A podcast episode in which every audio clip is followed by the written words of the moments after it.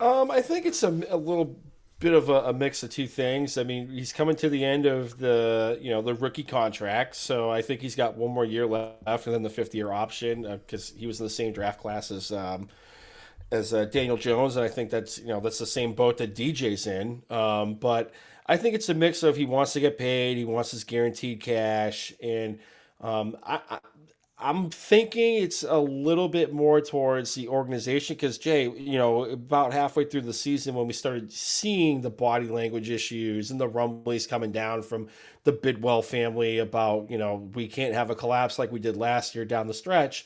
You know, I think the, those expectations got heaped onto him, and he just he couldn't handle it. I mean, he's saying he's saying that he feels like him, Kyler Murray, is being made out to be a scapegoat for their playoff loss. It's not a scapegoat if it's the truth. You were that bad in that game uh, that it, you know it wasn't really the offensive line's fault. It wasn't the defense's fault. It wasn't your wide receiver's fault. You just straight up made Carson Wentz look Amish when Wentz short circuits and throws picks. Like he had horrendous interceptions in that playoff game. That's nobody else's fault but himself. And you saw reports of you know he's not the uh, what's the direct quote he's the he's not the typical first guy in last guy out of the building type of deal mm-hmm. he, you know he wants to kind of stick to himself he's got a close circle he's super quiet he really only discusses things with this old man, and we, you know, we saw rumblings of that leading into the draft uh, when uh, when he got drafted by the Arizona Cardinals. Like he, he didn't really know what to do when he was communicating with the media, so he'd always deferred to what his dad should say for him. Um, so th- there's a lot of red flags. Um, personally, I think he, he's going to be back in Arizona. I think they're going to, you know, come and, and, and, make amends on on certain things. Um, I definitely think Cliff Kingsbury is going to be on the, the the top coach on the hot seat next year, uh, considering the back to back, you know, collapses down the stretch. Um, which, is, which, was... is, which is, I get your point, but it's so stupid. Like, and Cliff Kingsbury went two and one with Colt McCoy. Like, do yep. we, like, do we not understand? He went two and one, and he had this team undefeated. And, and I'm just, I'm sorry to cut you off. I'm just getting annoyed with Kyler Murray uh, and who he is because it seems like we're in this day and age now where, like, if you don't like what's happening with your situation, then you can just like ask, you know, in this player empowerment era, you can just like sort of quit on your team and nobody's gonna say boo, right? I mean, at the end of the day, the Cardinals have provided him with everything. Look at their roster. You got DeAndre Hopkins, J.J. Watt, uh, AJ Green. They went out, got him. Zach Ertz traded for him. Their defense is loaded. I mean, I just I don't understand what else this guy wants.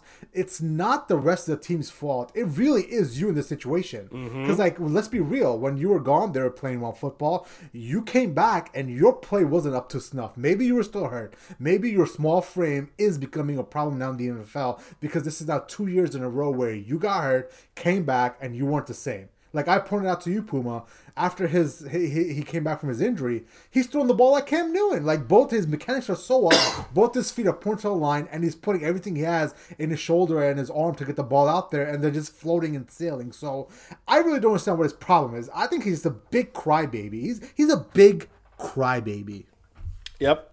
No, you're absolutely right. But I think the Bidwells are gonna, you know, part ways with uh, with Cliff Kingsbury before they get rid of Kyler Murray. And you know, we were talking about this offline, but I'll say it here too.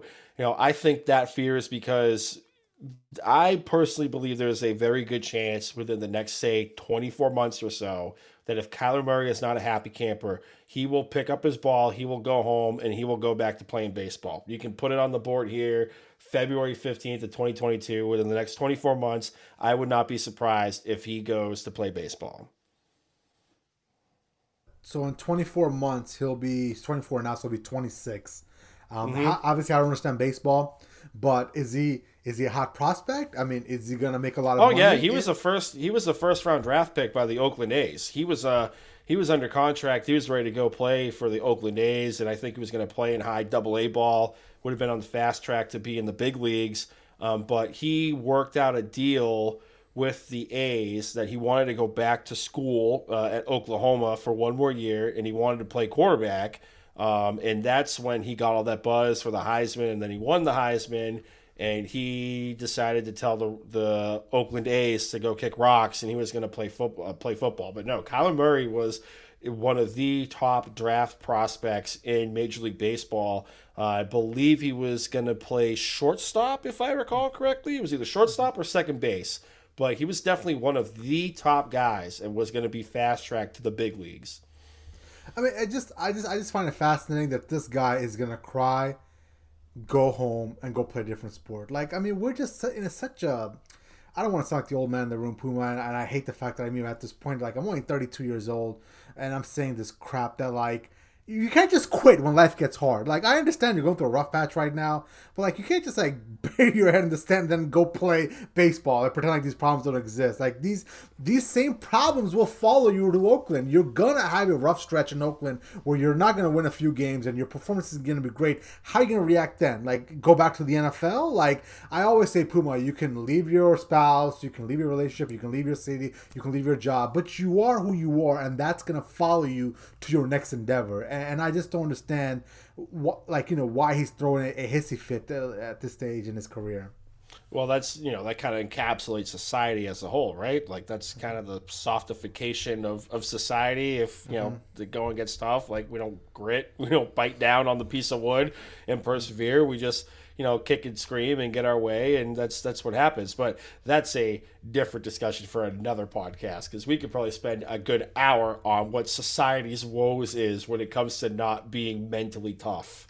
Where's all the Rip Wheeler? We need more Rip Wheelers out we here. We need more know? Rip Wheeler and Beth and Beth Wheeler and John Dutton and even even the uh, the old man in the bunkhouse whose name I'm Lloyd. I'm, I'm spacing Lloyd. Lloyd we yeah. need more Lloyd in, in the world too we would be a it'd be a better place if we had more of those guys mm-hmm. in real life. But that's well, a, that's a discussion for a different day. Yeah.